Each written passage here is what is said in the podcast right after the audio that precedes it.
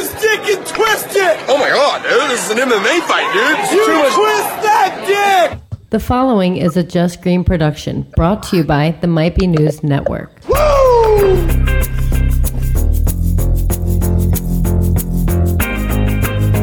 so nice to have Put in my the butt and back. twist it. What's up, everybody? Welcome back to Might Be Brews, the podcast. I don't know what to say. This is the second attempt, and I still can't seem to figure out how to do an intro. I really thought the, the music was going to stay in my ears again, and then it, it, it cut out when, as soon as I started talking, and it messed everything up. But I don't know. I think people are used to it. That's the, that's the way we do things. It's okay. It's the best intro ever. That, that's, that's what you get. My name is John. Go ahead. You're What, you- what were we going to say? You're like a professional golfer. Like everything has to be just right. The wind blows, you're backing off that putt, man. You're not taking it. It's got to be right. It, there's like a feng shui thing, I think, or whatever. What do you think I should play here? this is Might Be Brews. This is what you get. Are you sure it's a seven? Have her try on the bra. It's All been a while. My name is John. With me, as always, Mr. Steve. How you doing, Mr. Steve? Happy, happy Oktoberfest, everybody. Happy Oktoberfest. the man behind the board, my brother Taylor. How you doing, buddy? Hi, everybody. I'm doing great. All right. I know you love it when things go off the rails. Especially when it's not my fault. When it's not my fault, I'm always I'm always all about it. I'm always all about that stuff because you know, unless it's co-host Kev, then he can go fuck himself. Yeah, but course, especially like when it's you, like I just laugh because it's okay. I know. Don't beat yourself up. It's okay. It's okay. All right. Well, It's only the season premiere. guests. It's only the season premiere. I mean, it's only like a big deal. Like it's it's not. I mean, it's okay. You know, this is a fucking. I think people are used to it. this is the way we do things. It's not always 100%. Well, you've been going live a lot, and you don't. You didn't have the sounder, so at least now you have that going for you. Yeah, that's, That's true. what that's what messed him up. yeah, that's, that's what the problem is. Usually we're just like do kind of bullshitting. Funny. The Yeah. sounders sound a little funny on the over the Is it? over the stream yard. yeah, As long as you're not talking or nobody talks, it comes through perfectly. But as soon as somebody talks, it it, it kind of puts that up front and uh, and kind of starts muting the audio for us at least. But whatever, we don't need people don't need to hear about this. They need to hear about beer. That's what they're here for. Solid. So, all right, let's get into our guests. We've got two guests with us today.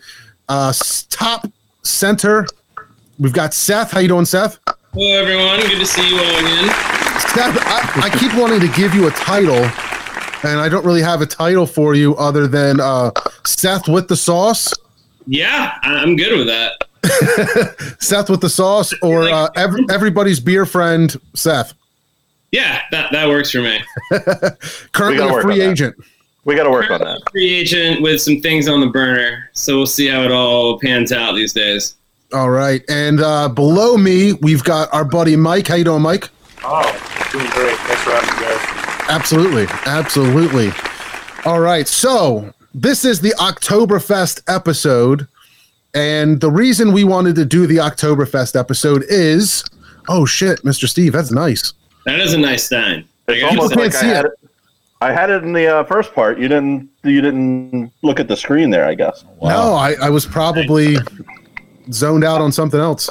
I won this at like the Goshen Fair or something, like throwing pennies or something in the beer steins or something. Oh, nice. Yeah, it's cool though. That is awesome. So in this Oktoberfest episode, uh, the, the reason we kind of decided to do it is um, I really don't have a lot of experience or understand really the history or what Oktoberfest is all about. Now that um, I, I, I personally still feel like I'm a new craft beer fan. And even though I have been drinking craft beer uh, for a few years now, I still feel like I'm learning every day. Uh, there's a lot that I don't know. And seeing these Oktoberfest beers hit the shelves this time of year and hitting the tap lists, uh, I wanted to know more about it. And I think that there's a lot to learn when it comes to the style of beer, the festival itself, how people celebrate, and things like that. So um, I kind of want to break that down. And that's uh, what we're hoping to do with Seth and Mike But uh, before we get into it, let's go around the room here and see what we are sipping on. I'll start. Um, we've got a East Branch Marzen, which is, uh, I guess, their, which you could say is their Oktoberfest. Um, shout out to Seth and Gov um, for hooking us up with uh, with the Marzen a little early. But uh, it- it's funny. So Seth's the only one that really understands because we got that little growler. Mr. Steve came over about 15 minutes before we were starting recording. So I poured myself a glass, put the cap back on, and let him take the, the rest of the growler to his house so that we could both share the same beer uh, while we're doing the show. Yeah, I don't uh, think they're. I don't think they're releasing it until next week, but it'll be in uh on draft and in uh, I think Pounders this year. Actually, I think they're gonna they're gonna rise up and put it in Pounders, which is pretty cool. That's Good exciting. idea. So, Mr. Steve, obviously you're sipping on the same thing, the East Branch Marzen. Is that what he's I- I- calling it? Does he have a name for it? Uh, the name for it is Maggie. Really? Yeah, Maggie, Maggie. Um, is to, not to get too far down the rabbit hole. on this, but Maggie is Sean McGettigan's wife, and She's the owner. one of the owners. Yes, Yeah. and she is a huge fan of the Marzen style. Nice. So they named it after her. Um, so it is Maggie with the. Uh, I don't know the technical term for the two dots above the eye, but uh, that's what it is. Uh, so that is. Uh, I have no idea. um, so that is that is the name of the beer. Nice. Taylor, what are you sipping on? right now, I am sipping on one of my newest uh, favorite sours. It is Platform Beer Company Tart Fizz. It's a sour ale brewed with natural flavors, peach and lemonade. Where is it? Peach and lemonade sour. Is it good? It's really good. It's like Is it nice and light? Is very it, uh, light, very refreshing. Um, and John, you and I uh, briefly talked today. I, you know, I, I've been really getting into sours. So is Jackie. And, um, you know, right now we're doing this remote, and I'm just going to bring at least one sour a week for starters. I mean, if I find a different beer that I really like, you know, cool, I'll bring that. But I really like sours. I've been really getting into it, and I think that this is one of my favorite ones. It's like not too overpowering with the peach. Um, it's like a really nice mix of peach and lemonade, and um, I just imagine that this would be great after just like cutting the lawn or get home from work. I, I love it right after work, but like you know, just you're hot and sweaty. This is a really good beer. It's really good. That's awesome. Yeah, I think it'd be an interesting uh, segment for us to think about starting to, you know, have Taylor bring his new beer. I mean, we we were doing drink it or sink it's with him and, and trying to, you know, convert him to a craft beer fan. And I've evolved. I've evolved. You You, guys, evolved. You, you guys won, Mr. Steve. You won. you guys won. I, I'm a beer guy now. Uh, I wouldn't so go so far as to say beer nerd or anything like that, but I am a beer guy. I like. Uh, Jackie and I have really enjoyed going to the beer distributors and just kind of going around. One thing that doesn't make sense to me, I know, I know, we, I know you guys have a show to do here, but uh, one thing that really doesn't make sense to me about beer distributors, there is no rhyme or reason to the way things are set up. If you're a beer distributor and you're listening to me right now, put all your sours in one spot for me. Can you do that for me? Because I don't know what is what, and there's no sour aisle. I need a sour aisle. it depends on where you go because you know some places are better than others you know and they might they might set them up by region like if you go into thorndale beverage as soon as you walk in on your right it's all pennsylvania beers Yes. you see the Tröegs and the victory and all that stuff uh, for for loose six packs and things like that Mm-hmm. That's where I they've got this. a um a more pop I, I don't know what to call it but they've got a more popular you know ipa or or craft beer section and I, I don't know we can talk about that another time i always ask people like when you walk into a place like that and you see that many beers It's and overwhelming. you're like how d- yeah it is overwhelming but like how do they it must be a nightmare logistically just to like to buy all that stuff and hope to push it and to put it in front of people correctly and i don't know the, the whole thing that's a whole nother conversation but um It's a yeah. tough, it's a tough landscape to, to navigate through because it, do you want to do it by brewery? Do you want to do it by style? Do you want to do it by region? Do you want to do it by there's like a thousand different metrics Yeah. look at. It's it's a tough thing. Like I would walk in distributors and have no clue what they were doing. And I'd walk into some and be like, oh, this makes perfect sense to me. Like, mm-hmm. as a cons- I always start to myself as a consumer, like, okay, like this makes sense. Like I can find what I'm looking for pretty easily. But it, you know, everyone does it differently. I think the ones that do it by brewery are, are kind of where it needs. Like that's kind of the I think the status quo. Like with big distributors, like we're going to do it by brewery. So if you're looking for that, you look for that brewery, you're good to go. Um, I walk in and I'm like, what am I doing? you watch people walk around lost for 15 minutes. yeah.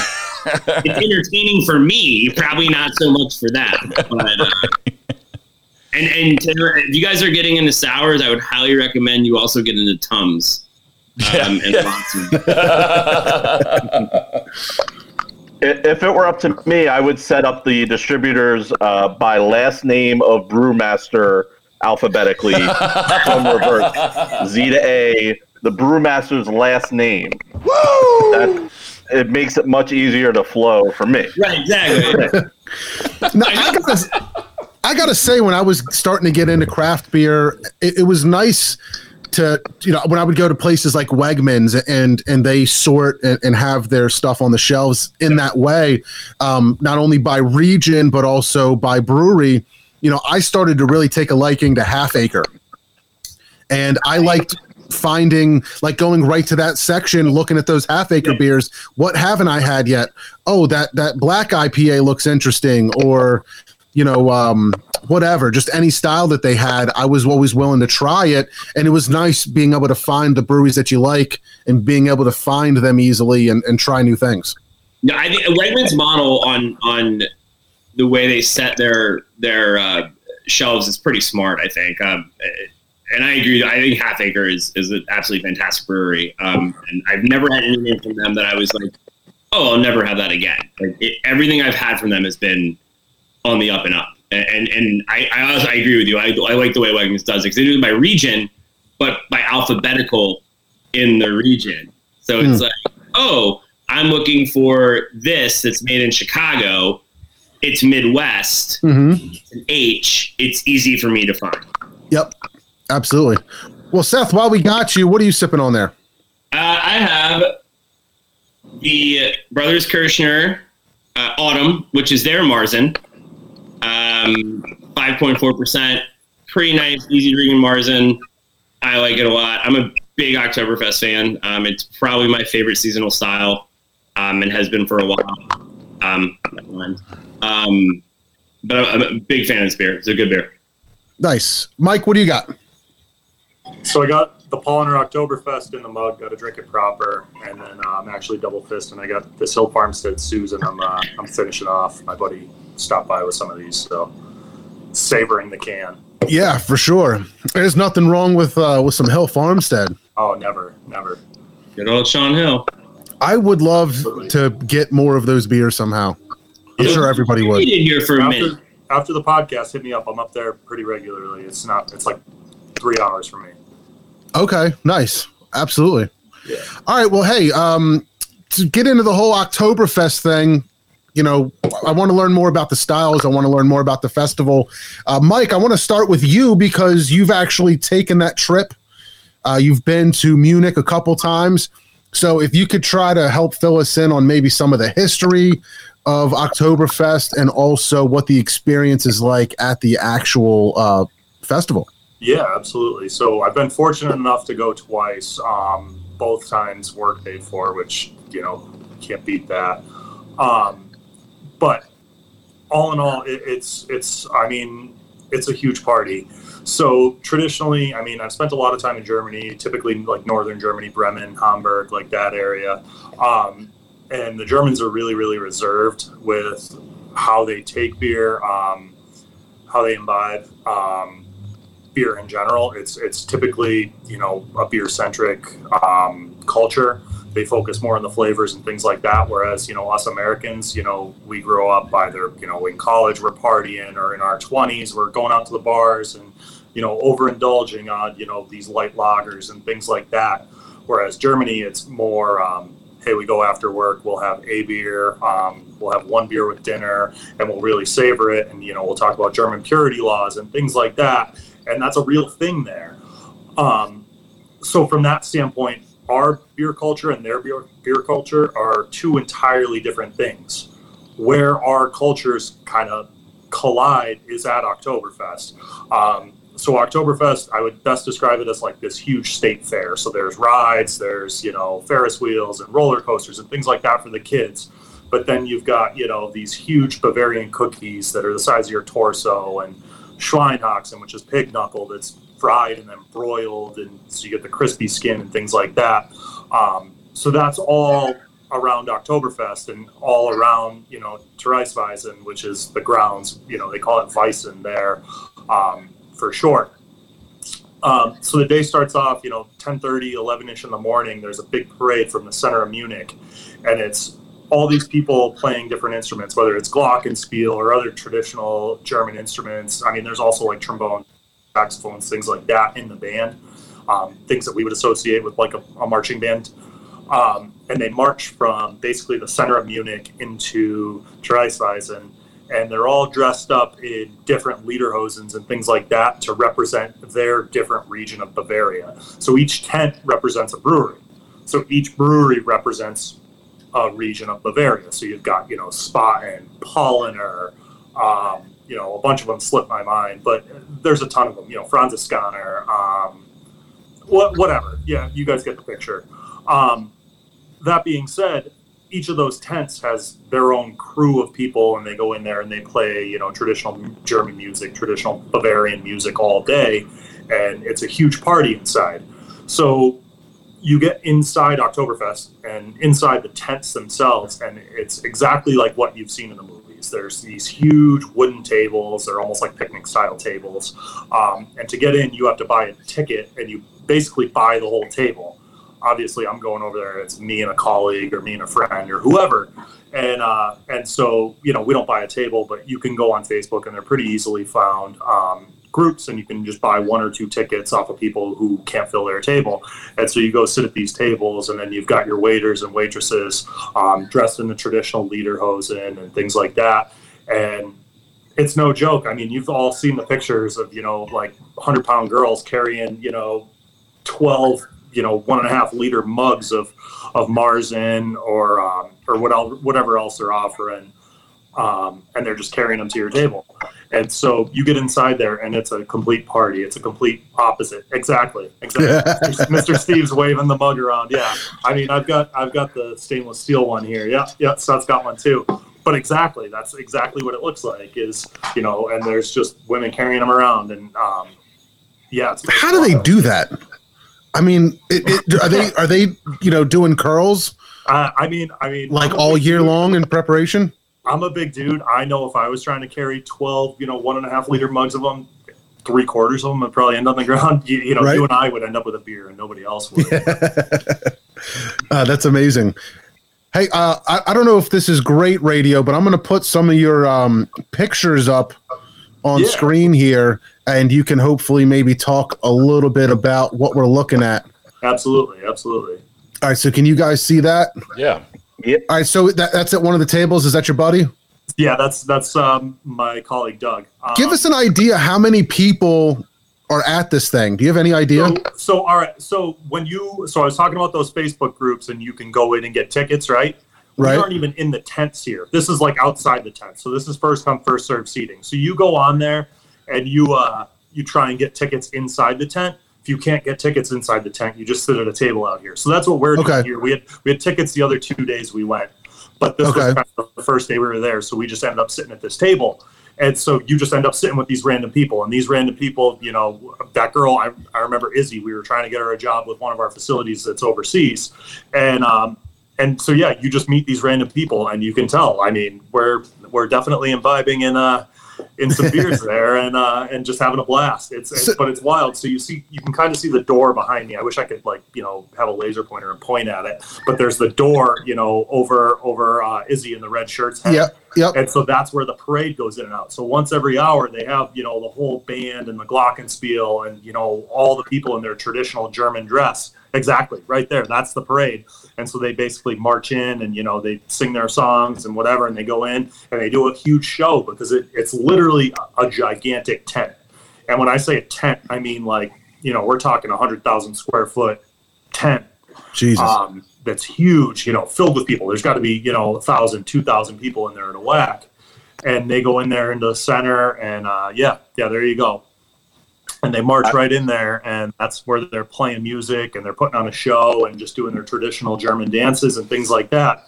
And uh, it's wild, man. It, it's it's I it's unde- it's indescribable. I, I tell people all the time, like you know, if that's your thing, like if you're into beer fest or whatever, you gotta go. You have to go at some point. I know I've been I've been pulling stuff from off screen here. How impressed would you be if I pulled out a Glockenspiel and just held it up to the camera? I would be very, very impressed, actually, especially if you could play it because those things look complicated. what is a Glockenspiel? Steve, do you have a Glockenspiel? I'll I'll, I'll show you. You actually have a Glockenspiel? he asked. I was like, "Are you gonna pull it out or not?" That's I don't know what that is. So do, do they do they give you a stein and you just keep getting it refilled, or you know, is it like traditional bar service when you're traditional, done? traditional they take it back. service. So even outside, even outside, you have a waiter or waitress, and they come out and they say, "Hey, you know, what do you want?" Um, there's a bunch of different beers on the menu. There's, you know, a Radler. There's, you know, the traditional Marzen, obviously. There's just a regular lager. Um, other kind of low ABV options, but typically, as a male, even if it gets late in the day and you start to kind of feel the effects of uh, of that extra that Yeah. extra alcohol in the Marzen, um, if you try and order a Radler or you try and order something low ABV, they'll kind of Holy shit. wow, there it is. There You it thought I was kidding. You thought I was kidding? It's it's it's basically a set of bells. My youngest is uh, taking her percussion classes now, so she's learning how to play the bells. That's awesome. It's really cool. That's awesome. I wanted to have a pig knuckle, but I don't have a pig knuckle. I wish you did. I- not, not as much as I do. Mike, are we looking at uh one of the tents here? Is this a tent or a building? Yeah, that's the Hogarten tent. So it, they all Jesus kind Christ. of look like buildings, right? See, so Yeah. what's that one? I can't even see it from here. Hacker Festival? Yeah. I don't know. Yeah, so that's another brewery. I, again, there's a ton of different German breweries that you won't even hear of. There's Paulaner, which is where I've hung out most of the time. Um, that's kind of one of the bigger ones. That one, Spaten. I got a pollinator here myself. Yeah. So, so yeah, those they all kind of look like buildings, but in reality, if you see the roof from the side, they are just gigantic tents. I mean, Oh, they're wow. pretty robust. They're not going to like fall on you. It's not like you're camping in them, but um, yeah, Löwenbräu. And then all like you'll see the lion right up on there, and there's like Yeah. animatronic, you know, animations outside and things like that, and it's just wild. Um, they definitely go all out for Big this. knuckles. There you go, Schweinhaxen. Yeah. Pig knuckles. Oh, that's awesome, man. That's really cool. Uh, that's really cool. That's kind of the main gate. Yeah, the Oktoberfest main gate right there. By the end of the day, are there people just like uh, puking all over themselves, like, uh, or are they just Americans over there? The, the, uh, is that just the Americans doing that? Um, all of the above. I mean, you'll see the Germans doing it. You'll see the Germans doing it. You'll see Americans doing it. I mean, like I have a video of like my old boss, and he's just stumbling down the street, like walking to the train. I was curious. I was curious if like German, if like you know people there are just like tourists. you know what I mean? Uh, they to can't an handle it. extent, to an extent. I mean, like the older crowd would be like if you know, like late forties, early fifties. Like, yeah, definitely. It depends what day you go. If you go on like a Friday or a Saturday night, um, it's all like the twenty somethings, and I mean, you'll go in that, you'll go in there and like, it's pretty rowdy. It's like being at spring break almost. Okay, that's awesome. Um, yeah, so you'll see some stuff and you're like, whoa, whoa, whoa I didn't expect that. but like, I'm not, I'm not, I'm not opposed to it. I'm just, I've never, you know, didn't expect to see that in Munich. Um, but the whole city in general is kind of just like, as a whole, um, it's it's just a big party. So like, you know, I got in there my first time and I was kind of trying to figure it out. And uh, we just went to a random bar and it was just jam packed and it was tourists, it was locals, and it was just everybody was there to party and have a wonderful time. Um, it's definitely difficult to to be angry at Oktoberfest or to like to not have a good time. Um, yeah, I, Is it is it expensive? Is it like going to Coachella and you know spending forty five dollars on a water bottle? no, no. I mean, you're gonna spend like 12 euros on a you know one and a half liter beer. So I mean, What does that equal out to? like 15, 15 bucks for Okay. basically basically what two and a half beers, three beers. almost Okay. three, yeah, almost three beers. I mean, you're Yeah. it, it's a good deal. Like it's That's a not bad at it's all. really good deal. Yeah, I mean, so and then they have all the traditional German fare. They have the chicken that's split in half and kind of roasted, um, or you can get the sausage or whatever. Cool. And even that, I mean, you're looking at like 15, 20 euros for a full meal, and I mean, you're gonna be you're gonna be well fed after it. You're not gonna be complaining. Um, so I mean, all in all, it's not that bad. I think it costs 10 euros to get in or 20 euros to get in, which again, you're going to Yeah. Oktoberfest. It's not you're not going to pay. You know, you're not looking at a, a five hundred dollar day every time you go to Oktoberfest. Yeah. Wow. That, that's awesome. So, I mean, I think when I was looking, I, I did a little bit of research today, and I saw that it's Oktoberfest is I think 210 years old this year. Yeah. Why do you guys think it's it's so popular and and has continued the tradition for so long? And and do, you, do either of you really have any idea how it's evolved and changed over the years? Seth, you want to go first? so the history of Oktoberfest is actually pretty interesting. Um, you know, when we look at it, it, it was started. The first Oktoberfest took place as a wedding celebration. Um, for the most part, um, it, it was someone's idea when Prince Ludwig, who then became King Ludwig, uh, King Ludwig, married Princess Therese in 1810. They decided to throw basically a huge party, and a horse race was the excuse for the party.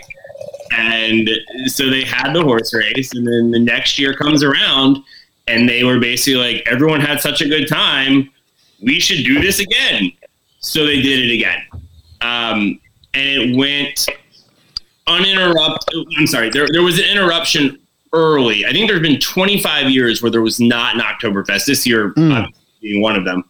Um, there was, I think, I think actually in the first like five years there was there was a, an issue with the Napoleonic Wars where they didn't have an Oktoberfest.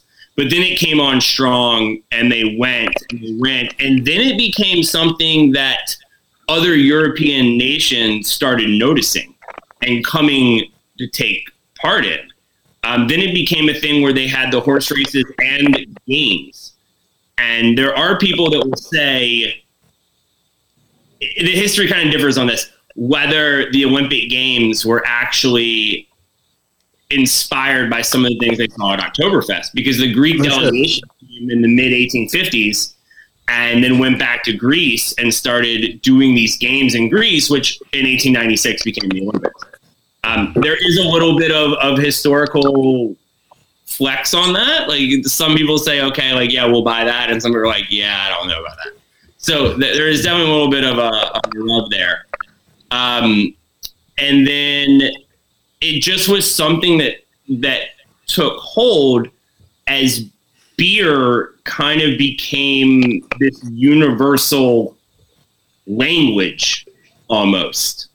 Um, and the first Oktoberfest, Dunkel was the beer that they were drinking. So before I tell that story, let me tell this. Back when the German purity laws were being formed, which for all you German speakers, which I'm not one of, so excuse me for I'm this, uh, the, the Reinheitsgebot, which are the purity laws, were first coming into fruition. They didn't brew beer between mid March and mid October. No beer was being brewed because they couldn't lager it at temperatures that would allow the beer to, to be serviced. They were worried about protection. They didn't really know. Right. Yeah. They, they, they were worried about like issues. So the last beers were brewed in March, which is where the term Marzen comes from. Marzen is, is, is German for March. Um, Okay. Now they were able to lager those beers in caves and in cellaring options, and they would drink them throughout the summer as they came ready. And harvest time comes around, and so they decide to drink the rest of what they have before they start dr- start brewing again in October. But that's like 15, 16, 15, 17, when, when we're Right. seeing those laws come into effect. And so then we have this wedding, we have this idea, we have this party, and it catches on. It's it's a thing. Like, oh, we had a great time. Let's keep rolling. Like, let's keep doing this. And so it slowly and slowly and slowly builds steam. Um, by the 100 year anniversary, they're estimating somewhere in the neighborhood of 120 to 130 liters of beer being consumed. Um, obviously, the early part of the 19th century or the first half of the 19th century saw a whole lot of issues. We had World War One, uh, where there was no Oktoberfest for five years, um, and then after World War One, Oktoberfest was replaced by what became like a harvest celebration. Um, and then we had hyperinflation in Germany in Germany in the mid 20s. That canceled Oktoberfest. Then Hitler, when he came to power, used Oktoberfest as a platform for him. It became ingrained in the Nazi ideology because it was a nationalist thing unique to Germany. And he kind of used that as a way to spread his message and propaganda with a captive audience or a drunk audience, as the case may be. Um, Right. and so that is kind of where we were at, at, at mid-century. Um, now, once we came out of World War II, there was also no Oktoberfest from 38 to 45, I believe. Um, once we came out of that, we start seeing more of what, like what Mike experienced. We start getting into like people are traveling there for it. They're going. It, becomes a huge tourist attraction. It becomes a big deal for people outside of Munich, which it wasn't before that. Um, it's also important to note that in 1872, I believe, Spaten, who was the only brewery that was operating in um, Oktoberfest at the time, ran out of Dunkel. And they had a young brewer at the time who had brewed an amber lager. He introduced the amber lager in 1872, and all of a sudden, Dunkel was no longer the preferred style of Oktoberfest. It became an amber lager, which is more similar to what we drink today when we think about a Marzen style beer. So from 1872 up until 1950 something, I believe, I'm not 100% on those dates, that became kind of the thing. And, and, and it went off without a hitch for, for years. And then in 1980, there was a bombing. Um, there was a bombing by a far right group that came in and wanted to make a statement, and so they planted a bomb at the, the gate that you that Mike showed earlier in that picture, the main gate. They planted a bomb at that gate, and it killed 13, I think 13 people. And after that, they kind of it was a free for all before that, and not that it's not a free for all now, but before that, it was a real free for all Okay. Yep. they kind of reeled it back in and said, "Hey, A lot more organized. let's get this organized." That's when the tents, the, the the separate tents started for the six breweries that that are allowed to pour at Oktoberfest. Um, and we from 1981, I would say we start to see what we have now. They started to bring back in families. They started to bring back in a fair, like, like I said, a fair type atmosphere. We're going to have rides. We're going to have pretzels. We're going to have booths. We're going to have this. It's considered a folk festival. It's the largest folk festival in the world. But they got back into that mentality of family friendly up until six o'clock. So they have a hard six o'clock. Get your family out of here at six because we don't know what's going to happen after six. Right. I'm sure Matt can attest that when the lights go down, things get a little wonky, um, which is not a bad thing. Yeah. opinion. No. But it, it is kind of where we are at that. But what we saw was this idea that now these six breweries that run Oktoberfest that are still that are still uh, um, adhering to Reinheitsgebot are Augustiner. See if I can remember all these. Um, Hacker, Löwenbräu, Paulaner, Spaten, and Hofbrau. So those are your six. Yep. I'm impressed. um, what they've done and this we're probably going to do a different segment, but I'll hit on it real quick. The Marzens we drink in America that our breweries are making, like your Sierra Nevadas, your Great Lakes, your East Branch, your Brothers Kirschner, your Animated, um, Yuengling, even you know any Marzen you're drinking in America is different from the majority of beer consumed at Oktoberfest. Oktoberfest has switched to a more of a, a Munich Helles um, for reasons that it was more palatable to the the Germans. For, for, for that, and it's lighter and it's a little bit lower ABV. And like Mike Canada, you're drinking all day. So you'll want to not have everybody falling over by 6 p.m. Um, what and what those breweries export to America. So I think you you said you had the Spaten, John, right? Is that the, the one you guys have or the Paulaner? Paul, I got You Paulaner. Paulaner. You Paulaner.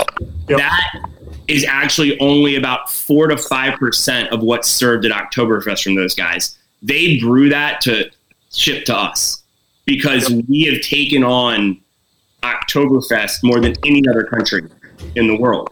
We kind of we have a tendency to do Americanized it, um, and we've brought it to our shore with a little bit different flair, a little bit different feel, um, and not necessarily a bad thing. I think I think it's good actually. Um, but that's kind of a, a brief history of the way the, the festival progressed over the years.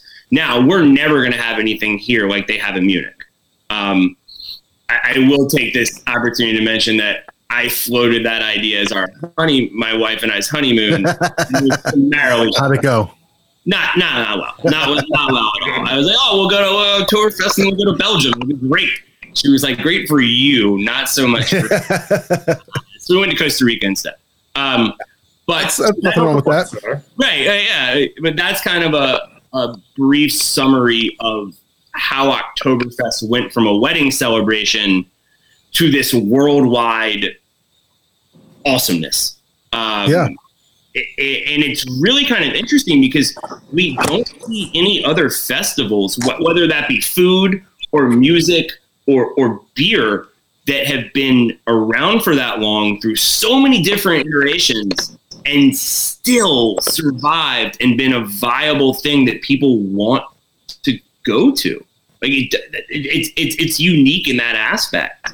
Um, it's real craziness. So like, I'll just tell you, like in the hotel, in just in the hotel itself, you know. So we went to Oktoberfest the first time, and my first experience there, first day, you know, we went hard, like early in the morning, and uh, and you know, by 3 p.m. I was like, all right, I need a nap. Like, holy crap. So you know, went back to the hotel, right, and you know, we were a short train ride away, right. Crashed at the hotel.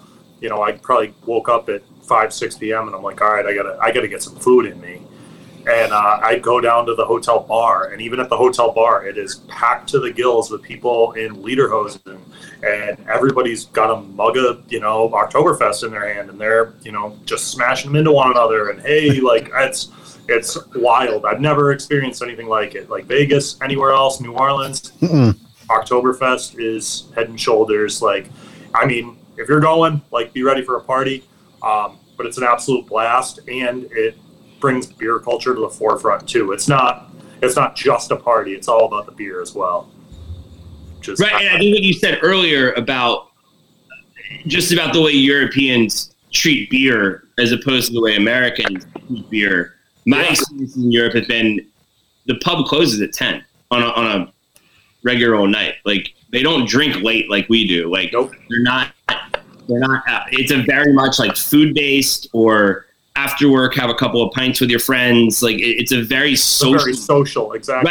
Right. And not that it's not social here, because obviously it is Mhm. but there it's it's built on the idea of social like Yeah. binge drinking isn't a thing with them No, not at all. It's actually frowned upon very And much let's, and let's face it, America is kind of a culture built on excess a little bit. yeah absolutely And, and Europe, Europe A in little general, not just Germany, whether it's you know France or Spain or whatever, it's not. It's not at all, and so they don't take that at all. It's it's very much you know. I mean, look at London; it's the same thing. yeah exactly Go out for a pint with the lads after work, and that's it. Yeah, unless there's football on, and then yeah. Yeah, that's that's yeah, fair enough. um, it's the idea of Oktoberfest to me is so intriguing because it's a festival built around a product. And yeah, in America, we have barbecue festivals and we have this and we have that. But we're talking about something that serves over six to seven million people every time they do it. Like that's that's the you know that's the Philly suburbs Yeah. all going to this one event in this one town. And, and I think Mike can probably speak this more than I can. But other towns in Germany have started doing Oktoberfest. Like I think Yeah. Hamburg has a, a pretty big one, right? It's it's it's not, I mean everywhere. Every Yeah. every like I'm, I don't want to say every town, so it's not like a minor town's going to have one, but like Bremen, Hamburg, I mean Stuttgart, Frankfurt, they Right. all have their own Oktoberfest, and it's nowhere near. I mean Munich is you know the end all be all Right. when it comes to Oktoberfest, but like I've been in Bremen, um, which is a relatively small city um, compared to Munich or compared to Frankfurt, and uh, and they have their own Oktoberfest and they have their own um, Christmas festival as well. I was just over there for Christmas time, and it's kind of similar to Oktoberfest where they have these tents, and I mean they're drinking like mulled wine and mulled Oh, mulled beer. in those in those instances. uh, I, the mulled wine is delicious, but Yeah.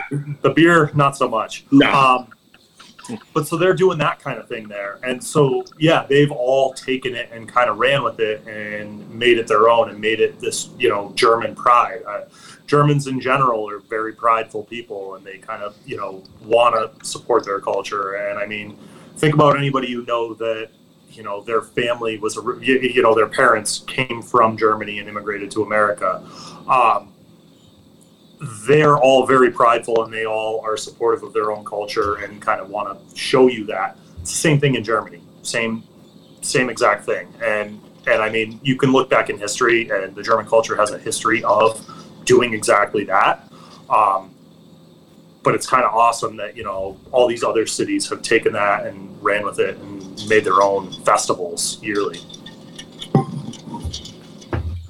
Yeah, that that's amazing um, history and just kind of like kind of opens your eyes and makes you understand like what it is, what it's about, what they're doing out there. And and I'm I'm glad you guys broke it down the way you did, you know, explaining how you know the German culture is so much less, you know, um into drinking on a daily basis, a weekly basis, and they just go, you know, big time um, for for Oktoberfest. But you know, I, I kind of want to get into the style a little bit of the beer. We kind of talked about it being an amber lager.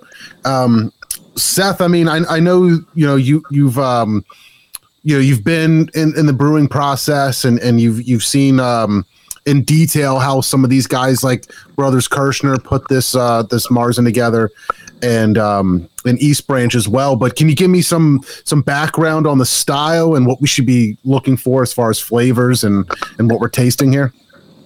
Yeah, I mean, so there's there's a unique. It, it, well, excuse me. Let, let me rephrase that. It's not unique to Mar to what we we think of Marzens today. It, it is it, it is done with other beers, all all, all lagers, but the Marzen process for what we drink in America um, has a second mash step called decoction, which if you ask any brewer, they'll tell you is an absolute pain in the ass. But it does get you more flavor out of your malt because you take about a third of a third of your malt bill, you move it to a secondary um, uh, barrel, or excuse me, vessel, and at that point you heat it up, and then you get it to the point where you get more out of your sugar intake, and then that goes back into your original malt and heats that up for a second step. It's, it's basically a second mash. Um, and that allows you to get more color and more flavor out of the husk of your malt, which is kind of a stylistic character. It's a characteristic that, that is that is in this country at least pretty well in line with the Marzen.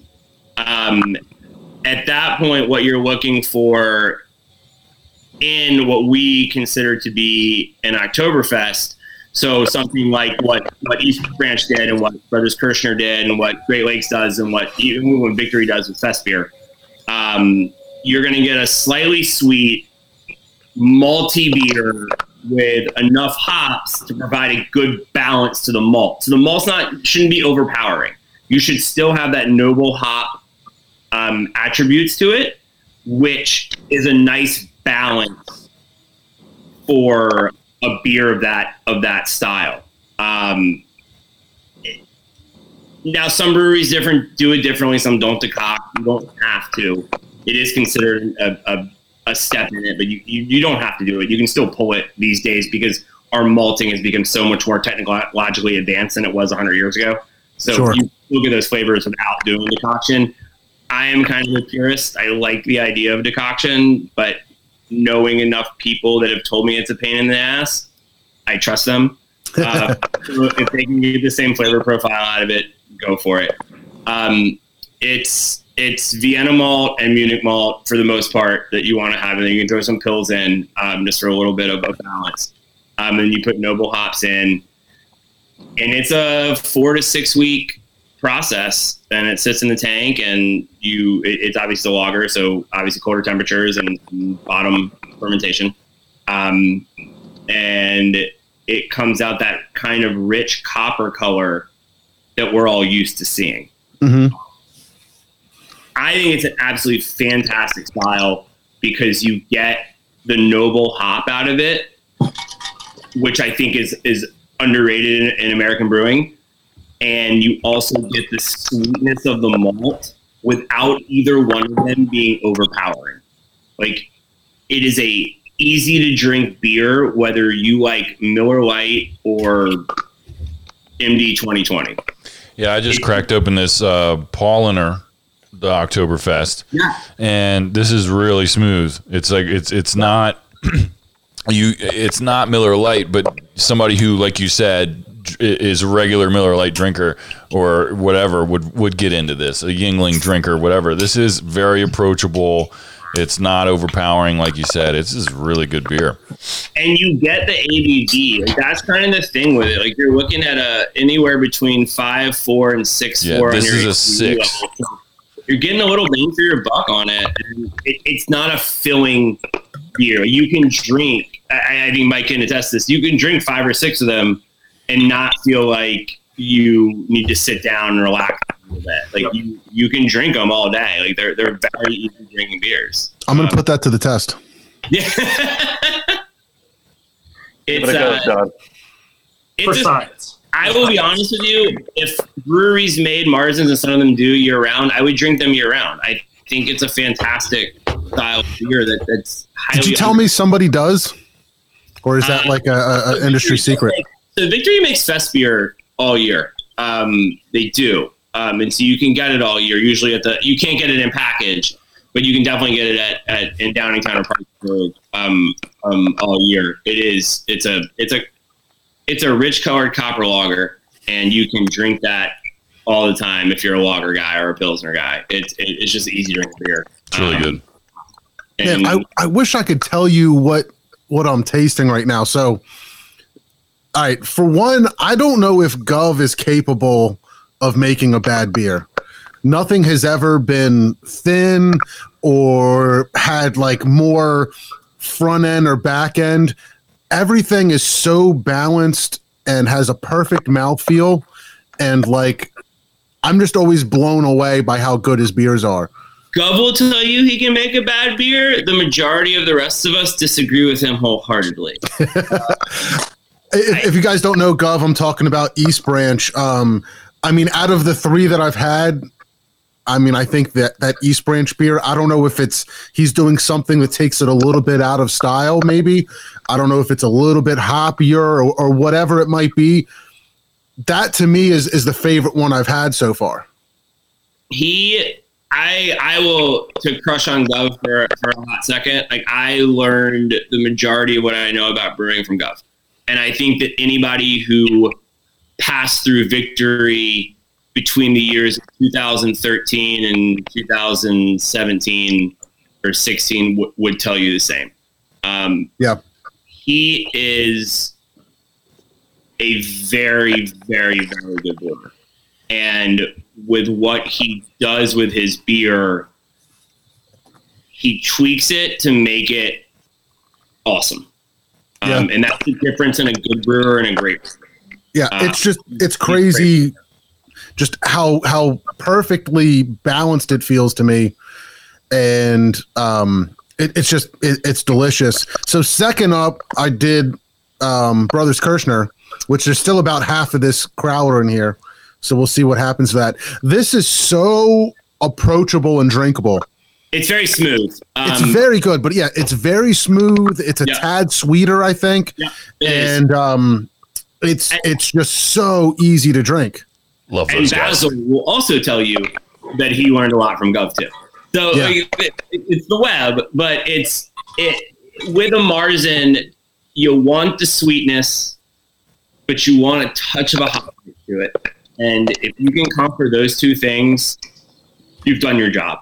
Um, and I think that both those breweries excel with with those beers. Um, I was actually at, at Brother Kirschner yesterday, and, and Baz and I were having um, some of the autumn, which is their Marzen, and I complimented. it. I was like, "This is this has a touch of sweetness that I like in it. Like it's not too sweet, it's not too malty. The hop balance is there. Like it's a well put together beer. It, it- kind of the difference with lagers and ales, in my opinion, at least, is you can hide anything in an ale. And if, if you want to do something with an ale, you can hide something. Like if, if you mess up, you can hide it. You can't do it with a lager. If you mess up a lager or a pils, you're dumping it. Like you can't hide it in those beers because they're too fine of a beer. because they're so clean. Because that Right, they're clean. They're, like they're they, yeah. it's, This, this Hofbrau though has, I, I wish you guys had one. It, it to me has like almost a completely unique flavor profile. Um, that's the water. I would I would assume it's the water that you're getting that out of. Uh, water, believe it or not, is a huge factor in beer. Um, I think that's kind of a an obvious uh, notation, but what they're doing over there is going to have a little bit different pH balance in their water, and so Mhm. you're that's what you're probably getting out of that. Is is it you got you got to think different sides of the pond, sure.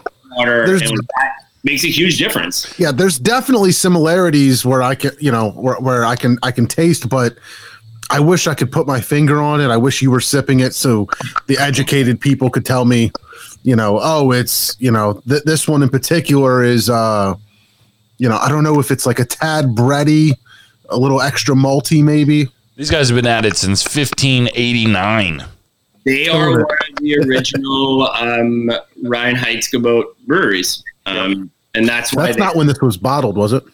I mean, you go This- over there. this beer is- everywhere too. right. It's, it's one of the bigger ones when you and they have the Hofbrau House, so you're like, okay, like that's a huge thing. Um, there's a couple of those in America actually. I can't. Yeah, there's a bunch. Yeah, There's one in Denver. Denver. I think DC has one. I DC, think yeah. big, big, Um, big cities like Yeah. Um, but you you find with those like what I, like I said earlier, like that's what they're sending over here. That they're not serving that as their mass produced product, not mass produced, but their product in Germany. That's a Helles. That's a Munich Helles. Um, what they're sending over here is an is a traditional Marzen Oktoberfest because we that's what we as Americans associate with Oktoberfest. Same thing with like Franziskaner. Franziskaner's Right, by right. Hofbra. But Yeah. you drink a Franziskaner here and you're like, okay, this kind of is like almost weedy. It's a, you know, whatever. And you go over there and it almost has a sour note to it. Yeah, Because I, I remember drinking Franziskaner in Germany and I go, this is nothing like what we have. at home. Heineken's the same way. A Heineken in Europe tastes nothing like a Heineken in Nope, America. same thing. I- Even Really? even Guinness. I've been to the storehouse in Dublin, and you drink Guinness there, and you're like, "Wow, this is blowing me away." And then Yeah. you drink a Guinness here, and it's the same Guinness we've all had on tap a hundred different times. but now they're making it in Maryland, and so it's a water. It, it, comes down to It's- water. Like it's crazy. It, it, it has to. I so I work with a guy who's Irish, born and raised in Ireland, and he immigrated here, and he says Guinness tastes different straight from the teat, and that's Yeah. like that, that's a known thing. That's a known thing by people in Ireland. Yeah. Um, same thing with Germans. Yeah, it's it's kind of crazy. Um, it's it's definitely one of those entities to the beer industry that is pushed around that we don't that if you're not super super nerdy like me you're never gonna like, get because you don't dig into it. But me being a nerd like I, I dig in and talk to people and they're like oh it's this it's that. It's, it's so you kind of get a better idea on how those things matriculate to america I- I'm going to tell you guys my only um, Oktoberfest experience. I have this Oktoberfest mug, and uh, in 2017, I was in Breckenridge, Colorado for work, and it just happened to be Oktoberfest, and I had no idea. And I wanted to go to Breckenridge Brewery because it was only a couple blocks from my hotel. There's no snow on the hills, so I literally walked across like a ski slope but it was completely green grass, which was kind of trippy to begin with. And this is one of the pictures I took when I got back into town, looking back kind of towards the hills. Uh, absolutely gorgeous there. Um, and it looks like it was a Paulaner was uh, probably the sponsored brewery there. So I think they had a bunch of their beers there. Um, I remember, so I went and got this mug and um, and kind of walked around and I had you know um, I had I don't know probably two or three beers but you know what's crazy I was I was looking for the Paulaner Oktoberfest the Marzen and here in America I don't know if it's the same out there but the Hefeweizen is everywhere Yeah. like that's the at least around here probably their top seller above the the Marzen. I'm Yeah, gonna I've guess all- at least in over. America. But th- like th- there were six packs everywhere, and I had to kind of dig to find this guy. So I happened to just stumble on the Paulaner Oktoberfest, and I was like, "That's my favorite ten at Oktoberfest. I'm going to buy a six pack of that." Um, but no, definitely. I mean, you can find the Hefeweizen just about any time um, year round, whether it's Paulaner. Um, I mean, Spaten. Spaten is huge around here. I'm in Western Mass, um, and there it's huge around here. We have a big like. How far west? Um, Springfield area. Okay, yep. Yep. Um, right, like 20 minutes from Treehouse, basically. Yeah. Um, Nice. so so Spaten is huge around here for whatever reason. So we have uh like they call it the Eastern States Exposition, the Big E. It's a huge, basically a state fair, but it's all in New England, and uh and Spaten is there, and they have the big wagon there and all of that. So I mean, you can find Spaten just about anywhere, all kinds of stuff. Nice.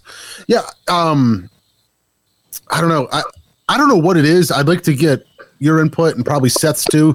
Seth is uh, you know, so into the styles and understands the all that stuff. But like, what is it about Hefeweizens that makes me hate them? I, I I don't know what it is about that style, but like I just can't. Hefeweizen, some saisons. What is it? How do you feel about bananas? I eat bananas sometimes. Do you like them? Yeah, no, I, I do. I don't think it's that. I, I know what you mean. Hefeweizens have that banana, that clove flavor happening. Nice and clove, yeah. I'll I'll eat a banana and smoke a clove all day. So I can't. I can't Sorry, drink a Hefeweizen. Does I'm a it? fellow. I'm a fellow Hefeweizen hater. Yeah, for me, it's like that bready, like Mm-hmm. weird flavor, and it almost feels like someone's just pushing on your sinus to the point where you're like about to get a headache, and that's why Yeah. I don't like them because I'm like it, it's the way it hits your taste buds. I like that's the only way I know how to describe it. It, do- it may like you guys may laugh at it or No, whatever, that's a fair assessment. but that's kind of it feels like someone's like just pinching my sinuses until I'm like right about at that point where I might get a headache, and then I swallow it and it's gone. But I'm like, I kind of yeah. I I don't I don't want to come back for more. Like it's okay, let me get through this and I'm done. yeah. It- I can taste them sometimes, but to me, it's like somebody used a dish rag for like three months, microwaved it, and then threw yeast on it, and then and then scrunched it out, and and that and that's what I taste. It's the yeast. It's the it's it's the traditional hefe yeast that you don't like, and, Okay. and that's not a bad thing. Like we American beer drinkers don't have a palate for it, and it's not a negative thing. It's just we didn't grow up drinking heffies. Like if you go to Europe, they grew up drinking heffies. Like it's their spring beer. Like it's it's mm. You know it's out there, but they got used to it. We're not we're not used to it. And I'll be dead honest with you, like it's not my favorite style by any stretch of the imagination. Um, but the funny part is, it's the original hazy beer. So this hazy is taking over America. A Hefeweizen was the original hazy beer to the point where you stored the kegs upside down because you didn't want everything to drop to the bottom when you poured it because one of its characteristics is being a cloudy beer. Um, but the American beer drinker, it's just not our thing. Um, and, and like I said, there's nothing wrong with that. It's just not our thing. which And is which is kind of interesting though because you circle back to like that yeast topic and you look at like most of the best brewers in the world and these guys who are you know recognized industry wide and receive all these accolades guys like Shaun Hill corey king um, any of those guys and what sets them apart i mean even john kimmich at you know the alchemist right. is their yeast strains. And you, know, you can tie back, you know, Nate from Treehouse and Shaun Hill and all those guys to similar yeast strains from the Vermont Brew Pub and things like that. And so it's just crazy how much that yeast, where you're like, you know, all that's doing is digesting the sugar and making alcohol. But in reality, it's adding a whole nother element and a whole nother flavor profile to your beer, which is kind of wild. Yeah, yeast like the, the, the, the flavors you get from certain yeast strains is an is an under understood thing in American brewing from the consumer, not from the brewer, but from the consumer. Sure. Yeast can make all the difference in the world on what you're tasting. Um, and a lot of your bigger breweries that are still craft have proprietary yeast, and they have worked to cultivate that yeast to give the flavor that they they want out of it. Now you're going to see that way more, and in your Belgians and your Hefes and, and your and your bigger, bolder beers in, in that stylistic category than you do kind of an IPA. But it still is like a huge part of it. Um, but Hefe was was um, it's a huge part of the European beer culture. I mean, it's a huge part of it. Um, it's it's a summer spring beer for them, and they drink a lot of it. Shit's gross. Again, difference in it's a difference in in how you were raised on beer. Yeah, sure. I mean, I, I've told the story a hundred times. You know, I, I've never been a beer. I, I was I was not a beer fan for the longest time until, um, you know, I had a few blue moons, some some summer shandies. They started to kind of, you know, intrigue my palate.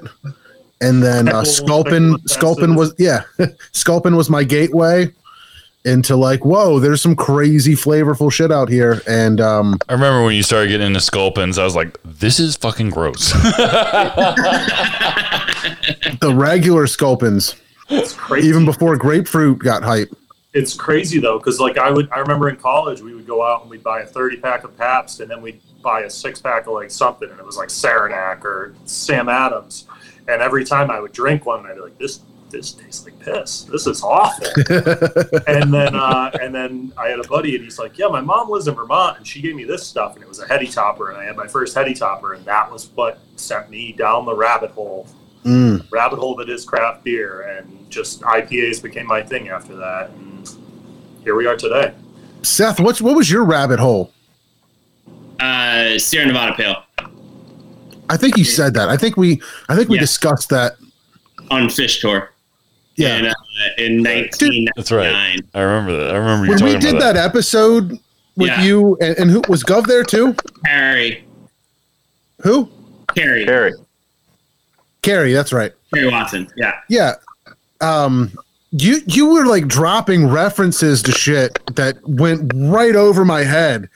And you were like, "Oh, well that that summer I was, you know, something something." And I was like, "So what beer did you drink?" Like I had no fucking idea what you were talking about. And then like I listened back to it and I was like, "You were definitely doing like a Grateful Dead or a Phish reference, I'm There's guessing." There's a whole lot of references dropped in there, but yeah, Phish. I went on. My parents somehow decided it was a great idea for me to go on a Phish tour when I was 17, and uh, I did the whole summer tour, and I drank a lot of Sierra Nevada Pale Ale, and I, and I, I don't get me wrong, like I came back and, and still being like college age, going into it, I drank a lot of macro cheap Mhm. beer throughout college, like a lot.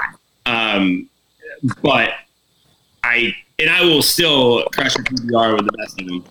Um, but I have, you know, it, it, my I don't think my taste changed as much as my wallet.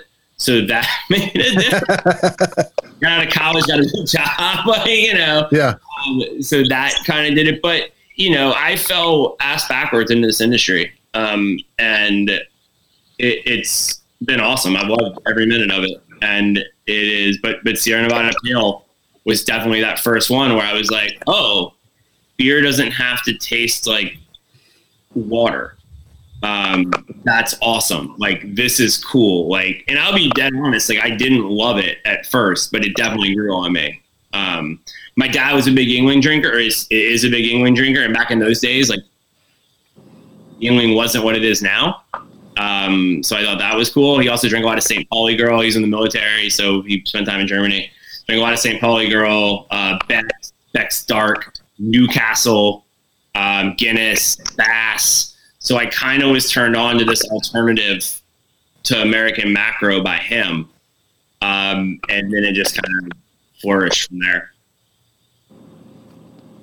I'd have to say I'd have to say dinner was the one that like made me feel like all right, there's no turning back. I'm There's glad you brought that up because, um, Mr. Steve, did you get a That's why I'm dinner? wearing Beer hat right now. I do. yeah, yeah, all right. Oh, I just still noticed have that. I still have that treehouse bottle for you too. I don't know why I keep forgetting. I put it into I put it into like a cardboard box on the side, so it's not in my fridge. And uh, I have it. I have like a vanilla bean something treehouse. Uh, Mr. I'll Steve.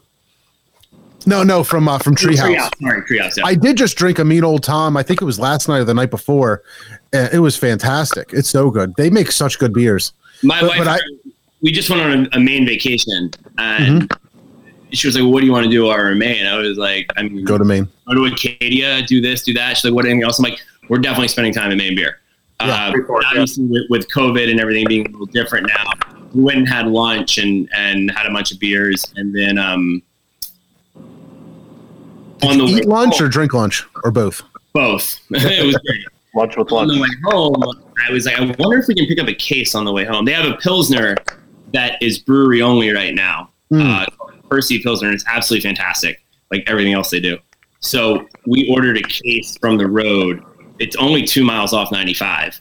Yeah. Picked it up and then kept driving back down here. But we did come back with some second dinner, which is one of the better double IPAs I've had in a long time. It's, it's absolutely fantastic. You know, Um, I had second dinner, and I didn't think it was as good as dinner personally. I But- would tend to agree in that. I, I like dinner a lot. Second dinner, though, being what it was, I was like, Mhm. all right, like, I can. Yeah. It's really good. And um, dinner, though, is is, is a staple. Like it's a staple dip up. Like It's- you can't get around it. Yeah. So, just Mike, a few weeks ago, I was actually in uh, Westfield, which I don't think is far from you. I grew up. I lived in Westfield for five years. I Yeah. went to Westfield High. I coached the wrestling team at Westfield High. No, Nice. Yeah, yeah. So I I, uh, I was working out there um, for a couple of days, Okay. and uh, and then I went up to China, Maine, China, Maine. China.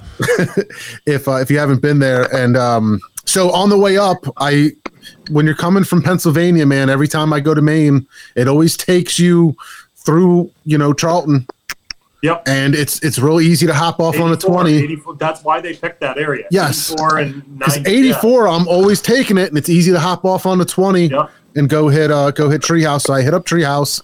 I got up uh, to Maine, and uh, I went to Maine Brewing, and I got a case of dinner. Second dinner had just closed or had just sold out, so I wasn't able to get any second dinner.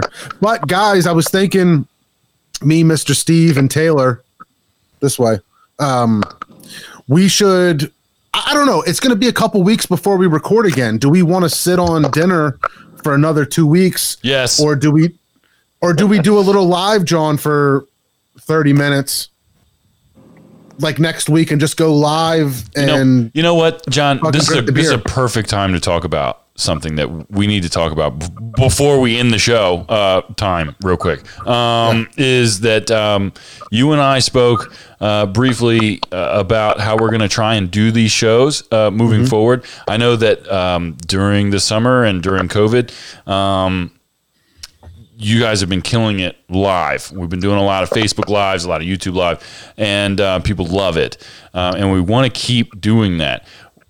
Uh, Might Be Brews is a bi-weekly show on the network. So what we're going to try and do after this week is that we're going to try and record um, the night before we put the episode out, so that we can we can do it live. I want to do it live, and whether I just hit stop after an hour or hour and a half, whatever, and then you guys can keep going if you want. I don't care, but I think that that'll be a really cool thing, so that your your listeners uh, can can take part in what we're doing and and, and relax and kind of have some beers with us, and then the podcast comes out Friday morning just like it normally would. Um, Right. I think that's what we're going to try and do. I think that that would be a really cool thing that we can um, do for the listeners. yeah, that, that sounds good. But that really didn't answer my question about how we're going to drink this dinner. Uh, do, do we do it next week? Do we do we wait till the next podcast? Like, is another two weeks going to do any damage, or do we What's try your- to drink it? What's your born on date on it? That would be the determining factor for me, at least. I find I- main- I find their IPAs need to be drank pretty, like within probably sixty days. Um, go. I wouldn't go beyond six to eight weeks. yeah, yeah. I I, want to. I, I want to. I want to say there. I might have noticed a 9-11 date on it. okay, so then you're then, then you've got a, a couple weeks to spare. You're probably Yeah. Yeah. We're good. Okay, Um, so maybe we'll just save that for the next episode. Yes. I'm I'm all about it. So I'm seeing like more and more dark beers. I've got a Dunkel, I've got a dark lager in the fridge, uh, both from Treehouse actually. But like, are just those style dark beers gonna? Are they more prevalent around this time of year? yeah, absolutely. Yeah. Um, Fall. fall. They're they're fall fall winter beers. Um, you're not. Look, I love porters and stouts as much as anybody. When I come in from the 92 degree heat in July in southeastern Pennsylvania, the last thing I want to do is pour one of those. Um, And Dunkel is kind of the same way, and, and black lagers or, or, or darker lagers are definitely the same way to me. Like in the summer, I want something crisp and refreshing when it gets a little cold outside and I might be sitting around the fire in the Poconos, I'm definitely going to drink darker beers. Um, I haven't found a uh, a porter that I like. Mean old Tom, right? Well, yeah, that, that wasn't bad. You know, you know what my problem is is that I don't like when, when I drink a dark beer that's leaning towards stout. I just want it to be thick and heavy, preferably barrel aged. Isn't that And the point of a porter? Is to I guess, I, but it's just for some reason to me personally, when I drink a porter, I'm like, I just wish it was heavy and thick. I don't know. It's just my own preference. Yeah, there's definitely that between a porter and a brown ale is kind of a fine distinction. Um, but there is some damn good stouts in southeastern PA. Like a lot of places around here make good stouts and good porters for that matter. Um, but if you want that that like richness and like coat the glass beer, I would lean towards a stout. For sure. Yeah. That's if you definitely want something mine. to chew on, that's what. Right. Exactly. Yeah, that, that's the kind of my style for mouthfeel. I keep asking questions on purpose because my brother's going crazy. I am too. You made me do it. You made me do it, It's time to wrap John. it. You made me do it. All right, now I'm gonna I'm gonna give you time to wrap it up. Okay. That's great. Wrap it up, E. I'm going to completely mess it up as soon as you start playing music I'm anyway. put in my butt and twist it. I'm gonna put in my butt and twist it. But Seth, Mike, I I can't tell you how much I appreciate you guys taking some time to hang out with us and just school us, man. It's it's so much fun to learn and to find out new things, and you guys taking your experience and um, you know laying it on us. I really appreciate it. I loved it because I had no idea about any of this stuff. I mean, I knew obviously it's a big deal, but like you guys really put it into perspective. It's Words. huge, big, huge, huge deal. Very, very cool stuff. Yeah, I, I'm envious of Mike because, like I said, like I tried to pull that card to go over there. Failed absolutely miserably. but I will I- get Good effort. I consider myself fortunate enough to have experienced it once, never mind twice. I mean, like I said, it's it's once in a lifetime. I want to go over there for a week just for vacation and do the whole thing um, on my own. But I, I appreciate you guys having me on. It's, it's been awesome. If you guys don't mind, I would love to have you on again. Let's find a reason, you know, some excuse. Um, I, I'd appreciate it, man. You guys have been fantastic I'm, I'm guests. more, I'm more uh, apt at uh, American IPAs. So if you want to talk about New England IPAs, I can.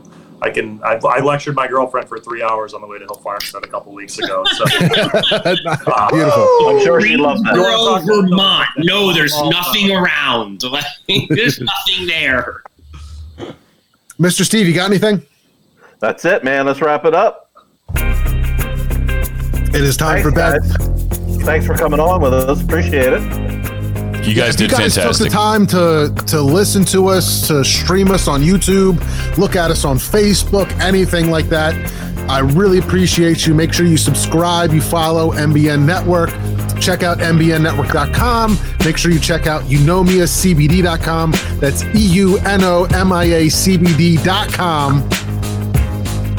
You got that. You Uh, killed that, dude. CBD Wow. needs, the drops, the gummies, the multivitamins, delicious bath bombs. They got it all. I was worried I couldn't spell it, man. As soon as I started, I was like, I'm you started it. I was like, Grab his dick and E U N O. But um, guys, thank you so much for hanging out with us. We, we did Oktoberfest COVID style, I guess, right? that's it. yeah, we did it. Saturday's the last Oktoberfest day, so enjoy it. Awesome. All right, guys. Hey, thank you so much for listening, for participating, for checking us out. We will see you next time.